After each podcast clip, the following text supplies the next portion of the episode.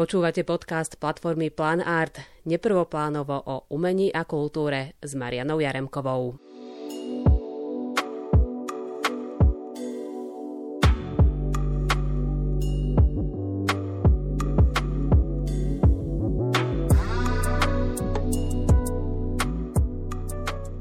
Keďže ten rozhovor sa odvíja od eh, výstavy v Lavickej synagóge. Aké je to vystavovať sa scenografiu? Pre mňa vôbec scenografiu ťažko vystavovať, lebo je to otrhnuté od eh, toho samotného projektu, toho diela živého. Že film, teda je to záznam, ale ako divadelnú scenografiu, čo vo väčšine tam tých vecí prezentujem, je to v podstate iba ako keby návod môjho nejakého vývoja k tomu, jak spejem k tej premiére alebo k tej inscenácii. A je to vlastne nejaký záznam škíc, návrhov, storyboardov z konkrétneho scenáru alebo textu, s ktorým pracujem, až po fotografie z tých inscenácií. Možno, že veľa ľudí to ťažko číta, vníma, lebo nie sú to nejaké obrázky ľúbivé, je tam veľa textu a ja tam veľa popisujem veci, skôr sú to také pracovné škíce, z ktorých neskôr vychádzam v tom priestore, ako to potom bude, ale myslím si, že v rámci Levic to malo zmysel v spojitosti s tými divadelnými dňami. Ale myslím, že pre diváka tak je celkom zaujímavé nahliadnúť do toho zákulisia, do toho procesu tvorby. Pre tých divákov je vôbec ako neznáme a táto naša disciplína, pretože to sú neviditeľné profesie. Už keď film končí a ľudia vstávajú, odchádzajú z kresiel, tak my sme tam na spodku v titulkoch. Takže si to možno, že ani tak neuvedomujú, že to, čo všetko oni vidia na platne, za to zodpovedáme aj my, ako moja zložka je to možno, že pre nich zaujímavé vidieť, ako sa to vlastne varí. No to je celé, lebo aj vo vlastnej galerii, ktorú máme, poviem tu tak honosne, vlastná galéria, to je v podstate nejaká stodola, v ktorej mám svoj ateliér a mám tam na stenách tie scenografické návrhy. Veľa ľudí, keď príde, tak sa pýta, že čo to je, a keď im to začne vysvetľovať, že ten postup, ako to smeruje vlastne k tej premiére, k tomu priamému predstaveniu, tak pre nich je to zaujímavé, lebo to vôbec nepoznajú. Nepoznajú, že existuje nejaká technická skúška, že sa to vyrába v špeciálnych divadelných dielniach, alebo vôbec, že sa to zadáva do nejakých súkromných dielní, že je to obrovský tým ľudí, ktorí to vlastne ako celé pripravujú, chystajú a realizujú. Nie som to len ja. A plus samozrejme ja som ale tá zložka, ktorá komunikuje s dramaturgom, s choreografom, s režisérom. To, čo už oni potom nie, ale cez mňa sa zdieľuje tá povinnosť, ktorá ich čaká potom na tom projekte. Teraz sú aj veľmi populárne výstavy sochárov, architektov, kde vlastne vidíme práve tú sériu tých skíc a toho, čo vlastne predchádza tomu, čo potom my vidíme vo finále ako ten výsledok. Je to možno zaujímavé tým, že v rámci divadelnej scenografie dosť tak nevšedne začínam, pretože ja mám problém s prečítaním si textu, takže si ten text musím načítať raz, potom si ho nakreslím, urobím si k tomu poznámky a zvykol som si ako keby z filmu a z filmu som si to preniesol, že vlastne do tej prvej fázi začiatočnej, keď to čítam, tak si robím vlastne ako keby také storyboardy. Takže tie storyboardy som si vlastne ja preniesol z toho filmu a dosť to pomáha pre mňa aj v tom, že mám presný prehľad v tom texte alebo v tej inscenácii, kedy kto prichádza, kedy kto odchádza, ako sa ten priestor mení a dosť mi to pomáha potom pri tých ďalších škiciach. A je to vlastne ako keby aj taký návod, že ja keď odozdávam inscenáciu do výroby, tak potom jednotlivé zložky, či už sú to maliari, čalovníci, zámočníci, stolári, si môžu do toho nahliadnúť a či som tam alebo nie, sa dozvedia o tej inscenácii dosť veľa, lebo je to obrázkový príbeh. To je proste strašne jednoduché. A ja idem vlastne po jednotlivých obrazoch, po jednotlivých scénach, celé si to nakreslím, je to dosť veľa obrázkov, mám z toho také zošity. Takže dosť dobre sa v tom orientuje. A pre mňa to pomáha aj v tom, že keď už je potom nejaká technická skúška na javisku a sa ma tí stávači a technici pýtajú, čo ako sa bude meniť a prečo sa to bude meniť, tak mne ako keby tie škice dávajú už takú prípravu, že ja presne viem, že v obraze 27 príde taká a taká zmena. Čiže tam sa ma pýta každý technik alebo tá zložka, ktorá zodpovedá za istú zmenu, že ako to bude, tak ja už viem, že kedy, ako, kde použiť, ja neviem, či v divadle tie ťahy, alebo tú technológiu, ktorou robíme tú imagináciu.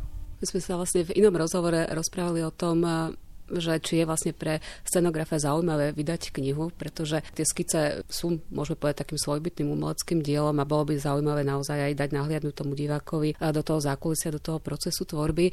Je výstava potom ešte v tomto v niečom lepšia, pretože predsa len má ešte ten tretí rozmer a dajú sa tam vystavať aj predmety. Čo sa týka knihy, nikto zatiaľ o to nemal záujem, a dokonca si na Slovensku málo kto odo mňa žiadal, aby som vystavoval scenografiu. Ja som sa stal populárny tými obrázkami, takže každý chce a očakáva, že vystavím aj obrázky, ale v výnimočných prípadoch niekto chce, aby som vystavoval scenografiu. V zahraničí je to častejšie, Praha, Polsko, Francúzsko, tam som tú scenografiu vystavoval a tí ľudia ako keby, neviem, či boli vnímavejší, mali možnosť nahliadnúť do toho. U nás možno, že im nedávame tú možnosť uh, si to pozrieť. Raz som myslím si, že to bolo u mňa na návšteve Peter Tubecký raz dávno, dávno a ja som mal také plachty, to sú také typické tie knihárske kartóny 100 na 70 a tam vlastne asi archivujem a zaznamenávam tie scenografie alebo tie filmy a on na to pozeral, hovorí, že to bylo perfektné mať z toho takú knihu. Vo Viedni som si kúpil v obchode 10 scenográfov Oscarových a oni mali také paperbacky a štvorkové a tam presne vidíte ten postup, takže to, čo ja som sa naučil ešte za starých čas u pána profesora vychodila, tak vlastne to platí aj v tom zahraničí, že rovnako pristupujú k tej profesii, že nie sme akože mimo. Ale určite by to stalo za to vydať to knižne, no kto by už si to pozeral, čítal, to už je druhá vec, ale Minimálne teda v veľkých divadlách by to mohlo byť vlastne súčasť toho interiéru, takéto inštalácie. Oni sa často objavujú, teda väčšinou kostýmy e, skôr, ale ide aj o ten archív, ktorý vlastne ten scenograf má, ktorý zostáva vlastne akoby takto ukrytý. A je celkom zaujímavé možno ešte sa vracať k veciam, ktoré skončili v koši, pretože to je ten ťažký údel. Vo veľkých divadlách minimálne sa to, čo ja nakreslím a vymýšľam, dá použiť v bilténe. Prípad Národné divadlo, rozprávky, tak radi používajú kresbičky do bilténu. Čiže tam je nejaká informácia o tom, ako to vzniká, alebo na, ako nad tým rozmýšľam. Ja neviem, zilustruje to trošku ako tú textovú časť toho bilténu. Ale možno by bolo zaujímavé, tak jak ja som zažil vo Varšave v opere, že tam si kúpite DVDčko z tej opery, alebo si kúpite plagát z tej opery. Mohlo by to byť ako keby vo väčšom geste voči tým divákom, ktorí si zaplatia to vstupné. Že majú možnosť si vojsť do divadla, do nejakej kaviarne, nielen o 7 večer, ale pozrieť si aj nejakú literatúru, ktorá sa moce okolo kultúry, divadla, možno že aj filmu, nejakej literatúry, čo by pomohlo. Však ten stánok toho Národného divadla by mal slúžiť aj, aj na to, nie, že od 7. do 10. pre, pre verejnosť. Takže určite by som, ja sa tešil, keď som mohol ísť do Národného divadla, do divadelnej kaviárne priamo tam a bol obklopený divadelnými plagátmi, to, čo si skoro každé polské divadlo na tom ako potrpí. Aby keď vchádzate aj do tých malých divadiel v Polsku, tak vy viete, že kde ste. To, aj tie plagáty sú divadelné, to nie sú reklamy na šampón Proste oni dýchajú tou divadelnosť. Je, tak je to tradícia a u nás to, to marketingové v Národnom napríklad je veľmi dobré. On, oni to robia veľmi dobre. To sa mi páči, že prezentujú tie inscenáciu. Trošku je to podobenstvo s nejakými polskými divadlami, ktoré som zažil. A čo sa týka tých uh, stratených uh, skic, ktoré končia v koši, to je asi normálny proces, lebo vy keď vymýšľate tú inscenáciu, tak dostávate sa do fázy, keď čo ja viem, príde režisér ku mne do ateliéru, ja už mu to odprezentujem, ako to som vymyslel a tak a on mi to celé zotre jak na tabuli a povie, skúsme ešte takto a inač. A za to sa nemôžete ani nahnevať, na to sme trénovaní, na to sme zvyknutí a je to normálny proces. Hlavne vás to provokuje ešte ako ďalej potiahnuť ten nápad alebo ako ďalej ešte vysvetliť celý ten text, lebo to nie je len o vás, to je o, tom, o tej zrozumiteľnosti, ako to na javisku potom ten divák prečíta. Takže to sa bežne zahádzajú tie veci do koša. No mne to zostáva ako keby v tých, volám to sketchbooky, ako v tých škicároch a v záznamoch, v tých zošitkoch. Takže veľa vecí, čo nezrealizujem. Preto som sa práve chcela opýtať, či si to archivujete, lebo aj to by bola, ak už hovorím o nejakej sérii knih, taká zaujímavá práve tie nezrealizované veci. Speciálne si to až tak nearchivujem, ale vlastne ako keby taká mini a malá kniha vzniká tým, čo som vám spomínal, že si to dopredu nakreslím a vlastne Dnes už sú to euroobaly, ktoré tam zakladáče, takže si to akože zakladám, ale vola, kedy som si robil tzv. scenografické knihy, sám som si ich tlačil, naučil som sa to v Levoči, pri slepcoch, som si povedal, keď to slepý vie, tak prečo nie ja. Tak som si to skúsil a vlastne e, niekoľko, možno 10-15 kníh som si spravil. Tam je to tiež o tom, že sa tam objaví ešte aj korešpondencia toho režiséra, kedy bola premiéra. Sama o sebe tá kniha je hotový objekt povedzme do tlače, ako pre tú inscenáciu. Aj s tými poznámkami alebo s tými zaujímavostiami okolo tej inscenácie. Čiže týka sa to iba divadla alebo aj filmu? Týka sa to viac menej divadla. Tie scenografické knihy som si robil v istých rokoch, keď ešte neboli euroobaly. Potom mi to euroobaly pokazili, lebo teraz je to v euroobaloch, sa to leskne. Najvyššie tie euroobaly už sú ako hotové knihy, sú až štvorkové a trojkové. Pri filme mám A3, to áno, sú, tie knihy, mám ich plno, a pre divadlo až štvorkové vždy vlastne musíte rozmýšľať nad tým, že keď idete niekde odprezentovať e, tú inscenáciu, tak akým spôsobom. Aj tak kniha je na to ideálna. Pamätám si za starých čas, my sme sa zúčastňovali nejakých komisí, ktorá nám schválila ten honorár, ktorý nám bol prináležil po inscenácii, čo bolo síce absurdné, ale sme to absolvovali. Všetci tam trepali makety a návrhy a ja som prišiel s knihou. Asi pamätám, že taký sochár, pán Sušienka, keramik, tak on sa vždy prišiel do haly pozrieť a hovorí, pán Lip, tak máte tú knihu? A že áno, áno, tak sa tak tešil, že vlastne kolovala v ich rukách kniha. To bol jediný záznam, pretože vy keď zadávate veci do výroby, tak sa zničia. E, jednak ide to z ruky do ruky a vy to na novo musíte potom robiť. Dnes už pri digitálnych technológiách je to obnoviteľné stále, lebo máte to v počítači a vytlačíte si to kedykoľvek. Ak hovorím o tých technológiách, tak vstúpili aj do toho procesu tvorby už to asi nie je iba rukou. Používam mm, počítač, kreslím počítači na tabletoch, už len z toho dôvodu, že potom to môžem poslať kostýmovej výtvarničke, môžem to poslať dramaturgovi, môžem to poslať režisérovi, ktorý sa v tom orientuje a tá korekcia alebo nejaká komunikácia cez ten počítač je jednoduchšia. Takže už to neskenujem prácne, že nejaké perovky si robím alebo nejak ceruzov, ale kreslím to v počítači všetko. Ale vyzerá to v podstate ako rukou, lebo to je len ako nástroj, ktorý mi to umožňuje. Veľa vecí som sa musel naučiť, keď som spolupracoval na animovaných filmoch alebo na animovanom filme v Čechách, tak tam som vôbec, keď prišiel na to stretnutie, ja som nevedel, o čom sa rozprávame. Jednak to boli ľudia z reklamy, boli to ľudia z postprodukčných spoločností, kde sa skloňovali už anglické nejaké výrazy, ktoré sa nedali ani do slovenčiny preložiť ale obsahovali práve ten IT svet nejaký. A k tomu som dostal na Vianoce časopis na pokračovanie od manželky a vlastne som si to nejako čítal a doštudoval len tú stať, ktorá sa ma týkala. A samozrejme potom som kreslil a vy vždy robíte chyby. A keď si ju priznáte, tak tí iní vám v tej chybe pomôžu. A to bol môj prípad, že keď som posielal nejaké škice v nejakých vrstvách a mal som to zlepené, tie vrstvy a nedalo sa to ďalej vo Photoshope upravovať, tak oni mi furt rozprávali, že ako to mám spraviť a vlastne tým som sa to naučil. Je to cesta, ale pre mňa to nebolo nejaké ani nudné, práve že mňa to strašne bavilo. Mňa tá technológia zaujíma. No je animovaný film, k tomu sa ešte vrátime, pretože to bola asi opäť taká nová skúsenosť v rámci tej vašej filmografie. Hovoríme o filme Lajka, Aurela Klimta. Ale teda ešte hovoríme o tých rôznych rodoch film, divadlo a voľná tvorba. Napríklad, ak už len hovoríme o filme a divadle, tak ten možno taký najzásadnejší rozdiel je detail. No, rád to striedam. Ja som nevedel, že budem robiť film. V podstate film robím úplne čistou náhodou, že som študoval s Martinom Šulíkom ako režisérom a ten ma vyzval k spolupráci v 10. rokoch, v 11. na prvom filme Neha Takže tam som mal úplne hokej v hlave, že čo kde je, lebo do jedných dverí ste vchádzali a z druhých dverí o 100 km sme vychádzali. Čiže pre mňa dať si dokopy ten strich aj tú skladbu scenografickú nebolo jednoduché, ale veľa ma naučil.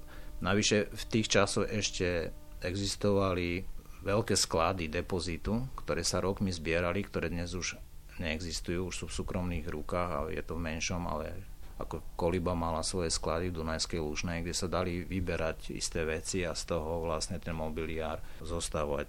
My sme mali metódu, že sme zháňali stále nejaký holobit s istou atmosférou, s istou mm, dispozíciou, ktorá je pre nás zaujímavá v pôdorise A tu sme sa snažili prerobiť na náš obraz, podľa scenára samozrejme. Takže veľa vecí sa budovalo. Potom som mal tú čest robiť aj ateliéry veľké, aj veľké stavby, ale necítil som sa v tom až úplne tak profesionálne, ale našťastie som mal okolo seba vždy tých správnych a dobrých ľudí, ktorí mi s tým pomohli. A to by som sa vrátila k tej otázke toho detailu, vlastne aký je rozdiel v tej práci práve ak ten detail je viditeľný na tom veľkom plátne a v tom divadle, kde ten detail naozaj vlastne neexistuje. V divadle ten detail pomáha hercovi, pretože keď ho dobre oblečiete, či už máte výber tkaniny, detailu úplne, ak je dobre ušitý, tak sa v tom cíti naozaj. Moja skúsenosť bola, keď sme robili Figarovú svadbu v Lodži, tam som robil aj kostýmy a loď fabričná, textilná, starý priemysel, bolo mi umožnené vojsť do depozitu starých ako tapiserských eh, textilí, čo som využíval. A tí herci sa cítili v tom úžasne. Nebolo to až tak vidieť možno z 20. radu, ale to, ako oni zahrajú v tom, že urobíte im verne tú dekoráciu, alebo aspoň tak, že ju dokážu odohrať, že ju oni dokážu prečítať, tak tak sprostredkujú ten pocit vlastne do hľadiska. Vo filme zase musíte byť dôslední v tom detaile, to určite. Veľakrát som vlastne pri filme každý deň, keď sa to točí, to je taká výnimka, ale rád to pozorujem, veľa sa tam naučím a konzultujem s kameramanom štruktúrky, farebnosti, úpravy, patináže, to si viem spraviť už z toho, že mám nejaký tréning z toho divadla, z tej malby. Takže to dosť potom vo filme využívam a je to len plus pre režiséra, pre kameramana. Takisto aj pre mňa, lebo ja presne viem, ako to mám urobiť. Nemusím to prásne vysvetľovať a aj tak by som im bil po rukách, že to má byť ináč. No, tak Navyše u Martina Šulika máte ten komfort dlhodobej spolupráce rovnako ako s Martinom Štrbom, čiže tie dve hlavné zložky v tej komunikácii. Ale ak ste načali tému kostýmu, tak ešte k tej sa môžeme vrátiť, pretože kostým robíte len pre divadlo a pre film nie. Pre film nerobím, už ani pre divadlo nerobím. Ja som kostým prestal robiť v Martine, keď som robil Cigáni idú do neba po istých skúsenostiach a nepríjemných konzultáciách s hercami som sa toho vzdal a použil by som takú príjemnú vetu, až humornú košického scenografa Pišta Hudáka, že on povedal, že scéna nepapuluje kostým, áno, tak radšej robím scénu. V zahraničí som kostým robil rád. Vôbec v zahraničí, teda hovorím o Polsku, lebo tam som robil najviac inscenácií. A tam ten prístup vôbec je iný. Tam to, čo poviete, to platí, to je sveté, to je proste pravidlo. Tam sa vám do toho nikto nemontuje. Je to o tej dôvere? No, musí to byť o, to, o tej dôvere, lebo ja tiež hercovi nehovorím, ako by to mal hrať, a keď mám 10-20 nápadov. U nás sa vám stáva, že každý vám vidí do profesie a každý vlastne to vie lepšie ako vy. Ale to, že vy si prechádzate nejakú cestu, dvoj, troj týždňovú, štvor týždňovú, polročnú prípravu, to nikto nevidí. V Polsku možno bol väčší rešpekt voči profesii. No. Asi tak.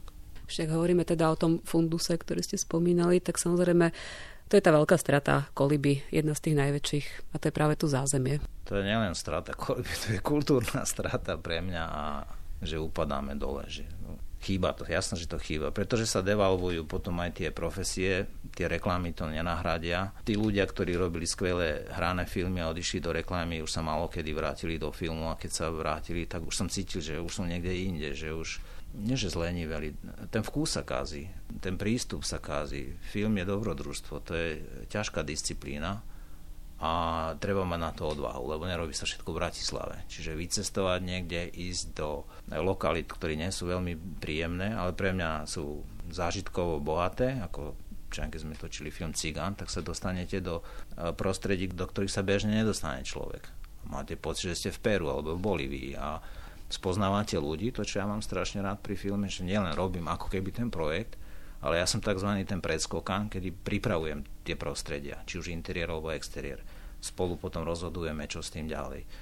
A v tom exteriére, v interiéri stretávate tých ľudí, ktorí tam žijú. Prípad Polska, keď som robil v Jašliskách, to je maličké mestečko pri Dukle na východe Polska, veľmi chudobná časť Polska, veľmi studená ale strašne tí ľudia boli prajní, príjemní, dokázal som s nimi lepšie komunikovať ako so štábom.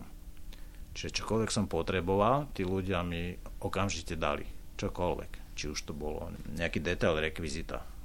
Štáb to chodil do Varšavy zháňať, ja som to zohnal vo dvore.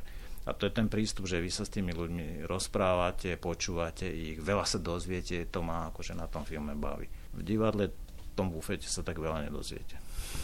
Zase je aspoň jedna výhoda, ak hovoríme povedzme o Slovenskom národnom divadle, že ešte stále si uchováva dielne. V akej takej podobe, v podstate je to už skanzen, tí ľudia mm, pracujú v dosť ťažkých podmienkach, pretože tá náročnosť e, a vôbec tie nároky na inscenácie a technológiu sa menia, zvyšujú.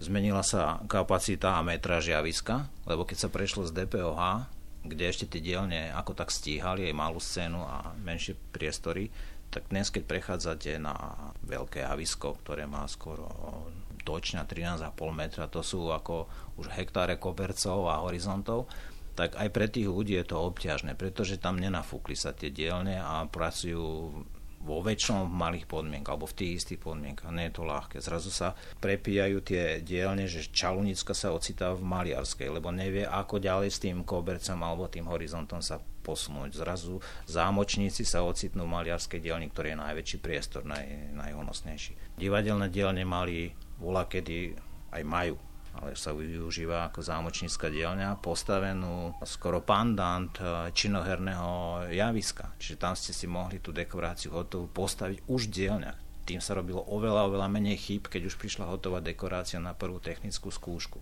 Navyše u nás, keď aj prinesiete dekoráciu na technickú skúšku, tak každý očakáva, to je vlastne deň, kedy vlastne prechádza ako keby z výroby tá dekorácia na javisko. A furt sa to volá skúška, to vždy na to upozorňujem, že oni, tí herci už po obede chcú v tom skúšať a aby všetko fungovalo. Vy máte na to dva mesiace, ja mám na to deň. Vy tu, my to musíme zladiť tú mašinu, ponastavovať tie kolečka, aby to fakt šlo fungovalo hodinky. Takže je to pekná robota, zaujímavá. Tam, kde tie dielne nie sú, že sa to robí v tých privátnych, ten prístup je iný. To, že máte divadelné dielne v rámci divadla, to je totálny luxus a je to ako veľká pomoc pre scenografa. Nehovorí sa o tom, keď tam máte ako výtvarné oddelenie, ak to má Národné divadlo, že vám tú dekoráciu podľa makety rozkreslia. Pre mňa je to záťaž. Ako viem rysovať, ale trvalo by mi to dlho, ale oni to na tých počítačoch rýchlo nakreslia. Pri filme mám človeka, Petra Kostroňa, ktorý mi robí všetko. Nebyť jeho, tak to neviem urobiť. To je skúsený stavbar, technológ a skvelý človek. Ešte ak teda zostaneme pri divadle, tak môžeme ešte porovnať tieto veľké scény, ako je SND alebo Poľské divadla a potom také tie menšie divadlá, spomenúť Teatro Tatro.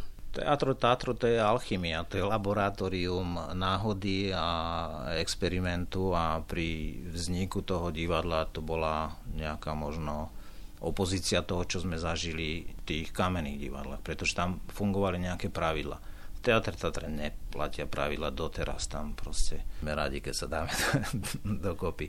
Ale tie začiatky Teatra Tatra, že vyskúšate si veľa technológií a veľa iných vecí, iných spôsobov, ako inscenovať tú hru, e, bolo pre mňa veľkým zážitkom. Na to a spomínam stále. To treba zažiť. Ťažko sa o tom rozpráva, lebo vy chvíľu žijete na nejakom mieste s tými ľuďmi a aj herci šijú kostýmy, aj varia, aj sa túlame, aj proste sa presúvame, jak rumúnsky cigáni, ale je to veľký zážitok. A je to neskutočne nakumulovanej energie, ktorá sa prejaví samozrejme aj v tom predstavení. Najvyššie teatr Tátro má svoje šapito, na začiatku nemalo, ale vlastne putovalo za divákom, ten divák nemusel chodiť k nám do kamenného divadla. Čiže to celé myslenie, nastavenie projektov bolo úplne iné. Ale oveľa, oveľa slobodnejšie. Tam sme si mohli urobiť srandu zo seba a z čohokoľvek a fungovalo to. Ľudia to brali. Doteraz vlastne to tak nejakým spôsobom funguje aj keď sa vlastne ten moloch zväčšil a už je to pre mňa trošku také neosobné, lebo donedávna sme si to vedeli obsiahnuť sami, lebo to nebolo v takej proporcii, aj to šapito, aj tie inscenácie. Ak sme si vždy hovorili, že spravíme to s dvoma, s troma hercami, no nie, máme ich už viac, 30, veľa, proste nás je veľa a zrazu je to už tak ťažšie. Nie je to pre mňa až také osobné, ako to bolo v tých začiatkoch, ale je to stále krásna práca. To je ako nádhera. Kamenné divadla, to je zase iné. Tam rozpočet, pravidlá, termíny.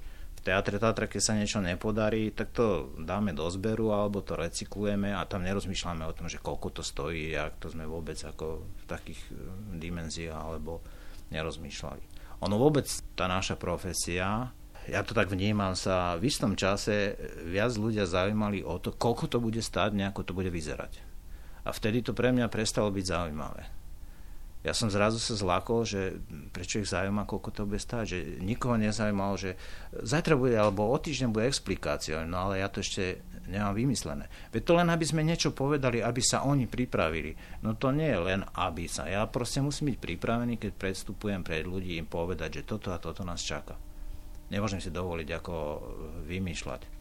Môžem, keď to tvorím doma za stolom, ale už keď tí ľudia majú brať konkrétne nástroje, náradia a predmety, z ktorého vzniká, smotňuje sa ten text, tak to už musím tú predstavu ja mať o tom. Pre mňa je to taká priama linka, už toto divadlo k vašej voľnej tvorbe, tam už tak najviac vidieť ten váš rukopis. A je to, ako už hovoríme o tej spojnici, aj o tej slobode práve, pretože voľná tvorba to už je bez kompromisu to, čo som si ja nesplnil alebo nerealizoval vo filme a v divadle a som mal strašne veľa zážitkov, ja si veľa kreslím a mám také denníčky, oni sa volajú, že zákresníky.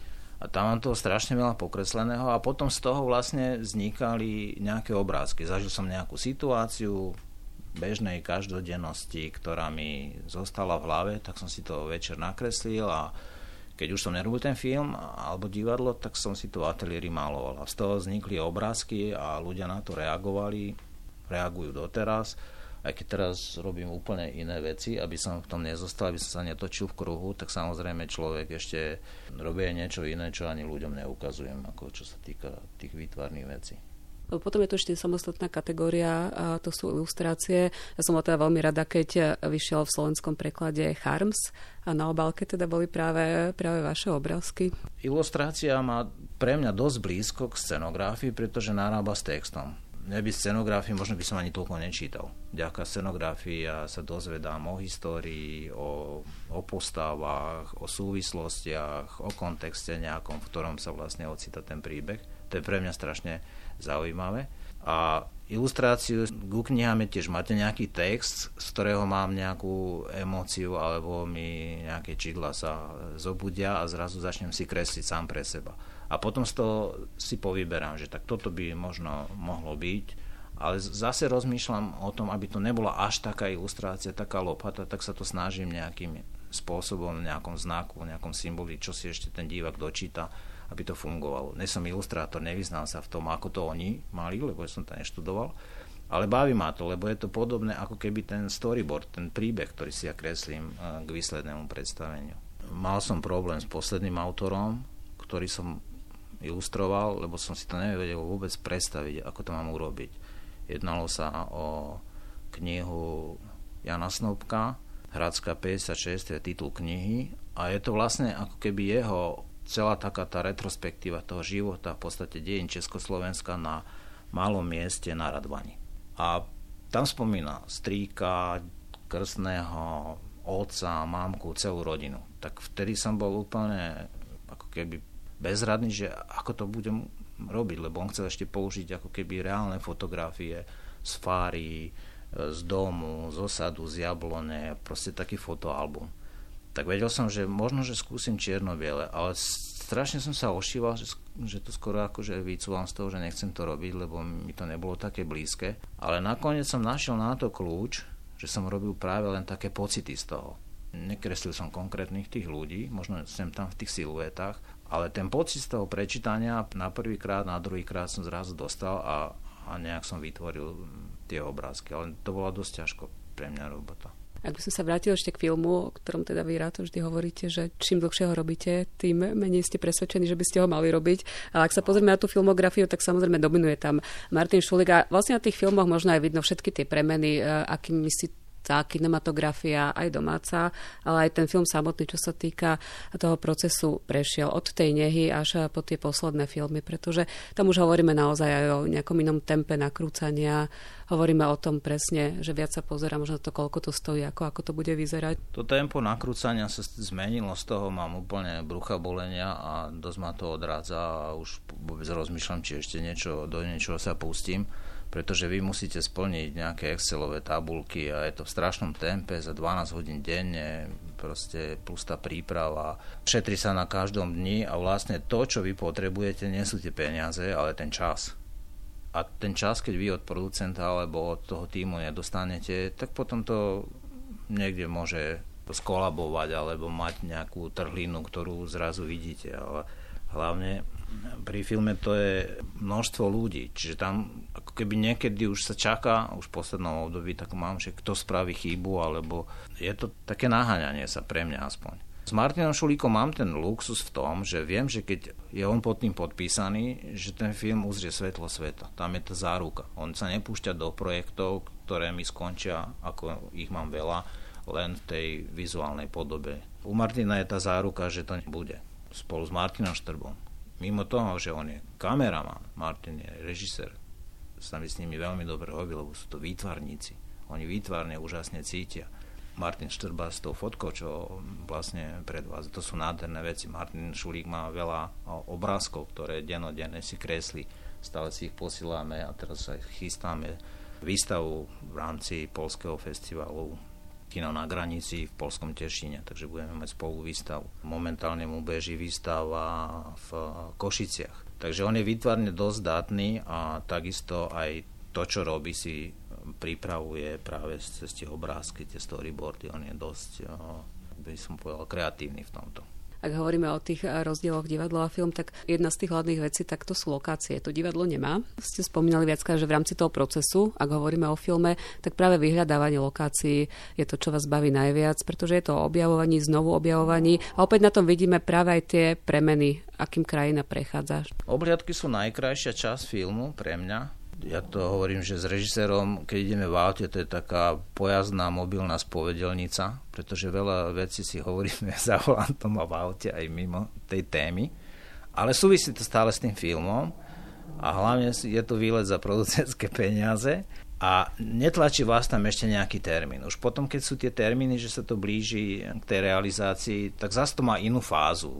Nehovorím, že horšiu zlú, proste inú. Vo veľa prípadoch je to tiež krásne, pretože ja nemám svoj tým ľudí, s ktorými stále robím, že nejaké dielne alebo niečo. Čiže ja stále dostávam do kolektívu nejakých nových a nových ľudí, s ktorými musím ich spoznať, čo vedia, ako pracujú, to, čo ja od nich chcem a to je strašne pre mňa zaujímavé. Mám jedného stáleho, toho Petra Kostrena, ktorého som spomínal, ale ostatní ľudia väčšinou, či sme v Prahe alebo v Čechách niekde v teréne, tak sú používaní aj ľudia práve že miestni, lokálni. Aj keď sme na Slovensku, že sme niekde ja neviem, na Spíši, tak sú to ľudia do Spíša, sú veľmi šikovní. To je to zaujímavé, že vy vlastne dokážete ich spojiť, prepojiť a to, čo je pre mňa asi najťažšie, ich musím vedieť natchnúť. A to platí či pri filme, či pri divadle. Lebo tým ľuďom aj v divadle prechádza cez ruky toľko výtvarníkov a scenográfov, že môžu byť znúdení už z toho. Ale zase ja prídem, tak si poviem, no čo to zase bude. Tak proste ich, ich natchnúť a vlastne dostať ich do toho procesu, aby neboli len mechanickí výrobcovia podľa výkresov, ale aby trošku v nich tak sa prebudila iskra a zrazu dostali aj oni nápad, lebo tá scenografia nie je len o mne a tam mám veľakrát aj v dielniach, ale pri filme vôbec pri tejto profesii pomôže úplne iná zložka, s ktorou nerátate. Ale ne hamba priznať, že on to vymyslel. Pretože vy, keď ako poviete, že to ten človek, či je to stolár, zámočník alebo patiner, vymyslel vám nejaký nápad, tak je dôležité to povedať. Poďakovať za to a dať mu pocit tej spoluúčasti toho. Vtedy ich to baví. Ale keď im budete furt hovoriť, že robia chybu, robia chybu, no nerobia oni chybu. Robíte vy chybu, lebo im to zle vysvetľujete. Ak hovoríme o tom znovu objavovaní krajiny, možno aj dobre známych miest, ktorými ste už predtým prešli pri tých obliadkách. Mijava sa strašne zmenila architektúrou, lebo ľudia si pokúpili miesta, v ktorých my sme ešte točili. Tie domy prerobili, zbúrali a tie domy vyzerajú úplne inač to pôvabné a tá proporcia tej slovenskej e, dediny, ktorá prináležala ku každému kraju, ku každému regiónu sa mení. Dnes máte takú koláž domov, že kto čo má v peňaženke. Fialový, zelený, brána levia, proste aproporčné. Potom zistia, že nemajú na vykurovanie, že veľké, deti odišli. po sobotách, ponedeliach bez architektov postavené, lebo my na to máme tak tak vyzeráme. Tak ale nie je to len ako keby bizarium dediny, ale je to bizarium aj toho mesta, lebo ja to tu mám z okna, keď pozerám, čo sa deje, tak uh, v podstate Bratislava sa mení na nákupné centrum a Airbnb. Spomínali sme ten animovaný film Lajka, tak ešte hovoríme o tejto skúsenosti, pretože vstúpiť do animovaného filmu a ešte možno po už nejakej skúsenosti s hraným filmom, aké to bolo? No tým, že vstupujete do neznámeho prostredia, pre mňa neznámy svet, tak e, to ma baví. To je vlastne, vy nerozmýšľate, čo ako bude, idete jak dieťa, proste tu a teraz a vlastne za pochodu sa zoznamujete možno s technológiou celou, lebo tá je úplne iná. Ale je to nádherný svet pre mňa, ja som tak šťastný, že som do toho mohol nazrieť a som veľmi rád, že som to mohol práve robiť s Aurelom Klimtom, ktorý je človek, pedagóg, ktorý vám pri každej otázke hodinu dokázal rozprávať o tých technológiách, že vlastne netajil tie veci a mne otvoril e, ten svet. Trvalo to pre mňa 6,5 roka v spolupráci na tej lajke, lebo Martin Velišek, výtvarník, robil ten Bajkonur, tú prvú časť a ja som mal na starosti planetu Kvem. Tým, že som si to nakreslil, vymyslel, oni to hneď realizovali v tých svojich ateliéroch súkromných, Avril mal vlastné štúdio Zvon, kde to celé realizoval tak som to potom po istom čase chodil aj fyzicky malovať. Keďže ako malba mi nerobí problém, tak ja som tie dekorácie aj maloval. No a tie nekonečné rozhovory, to, že vy robíte nejaký, nejakú lajku alebo nejaký animovaný film je jedna vec, ale to, že sa dozvedáte o celom tom svete animácie, lebo ten návrh vám to rozpráva pri tej práci, tak e, to ma veľmi ako tešilo a veľa som sa naučil. Nehovorím, že som v tom dobrý, alebo že to viem. To nie. Ale som si to skúsil a som rád za tú skúsenosť. Je to strašne ťažká práca a je to skoro ako, že nemám ja tú trpezlivosť. Ja mám problém ten, že keď sa nejaký projekt robí dlho, tak zabudám na ňo. Držať si v hlave tú tému je strašne veľký problém. Ak sme sa bavili o, o tých filmovačkách, čo je dnes a čo bolo vola kedy, ja som vôbec nevedel, že sme robili záhradu. To bol pre mňa výlet. To, ja som neriešil financie, nič. Proste to vznikalo, to išlo neviem ako. Veľa tých filmov bolo takých Navyše, ja som bol v tom neznámy, proste komunikoval som s absolútnymi profikmi, keď boli šéfové výprav, či to bol Bohuš Pokorný alebo Ivan Várinsky, tí ľudia ma strašne veľa vecí naučili, rešpektovali tú moju nevedomosť, tolerovali mi to, ale nezabudnem na to, že pri mne stáli. Mal som veľa chýb, aj keď som robil s Vorličkom, lebo to boli ťažké kalibre režisérske, ktoré mali obrovskú skúsenosť za sebou. A vy tam prídete ako pionier, ako iskrička a teraz sa tam snažíte im niečo nakresliť, tak tak na to pozerajú, že čo to je. Ale tí starí harcovníci mi vždy v tom pomohli. A tam sa veľa naučíte, že neutečíte z toho projektu a oni vás podržia. Dnes sa tie projekty ťahajú, príprava, ja neviem, vizualizácia, rok, dva, potom sa čaká, potom sa dopisuje, 4 roky, 5 rokov, už som zabudol, čo som to robil, potom mi zavolá, počúvaj, ideme už do toho. A do čoho? Čo tu sme robili? No pre mňa to je ako peklo. 5 rokov si držať v hlave projekt je veľmi ťažké. Ešte ak sa vrátime k tej lajke, tak je to aj podsta vlastne stať sa súčasťou tej veľmi silnej tradície, pretože český bábkový film je jednoducho legenda v rámci svetovej animovanej tvorby. Bolo to robené tradične a Aurel je vlastne študent Žetislava Pojara, ktorý vlastne tú klasickú technológiu a klasickú tú loutku ako zaznával a praktizoval a vlastne ju aj animoval. Všetky tie jeho filmy sú nádherné. Aurel to vlastne ako keby tú technológiu použil, čo nie je jediný, aj teraz vlastne spolupracujeme, ale v menšom, na jednom animovanom filme, ktorý sa v Prahe natáča. Kristýna Duvková, režisérka.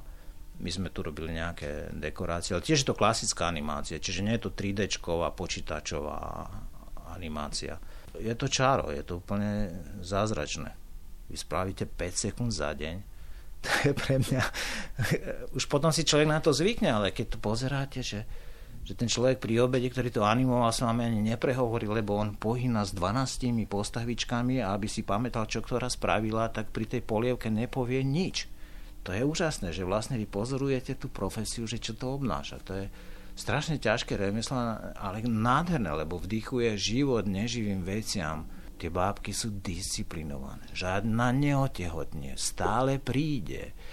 Nemá žiaden kšeft v reklame. Je to úžasné oproti divadlu. Stoja vám tam prišrobované, dvihnete im nožičku a pohnete nimi. To je nádherné. A oni sú za to vďačné a oddané. Čím teraz žije Feroliptak?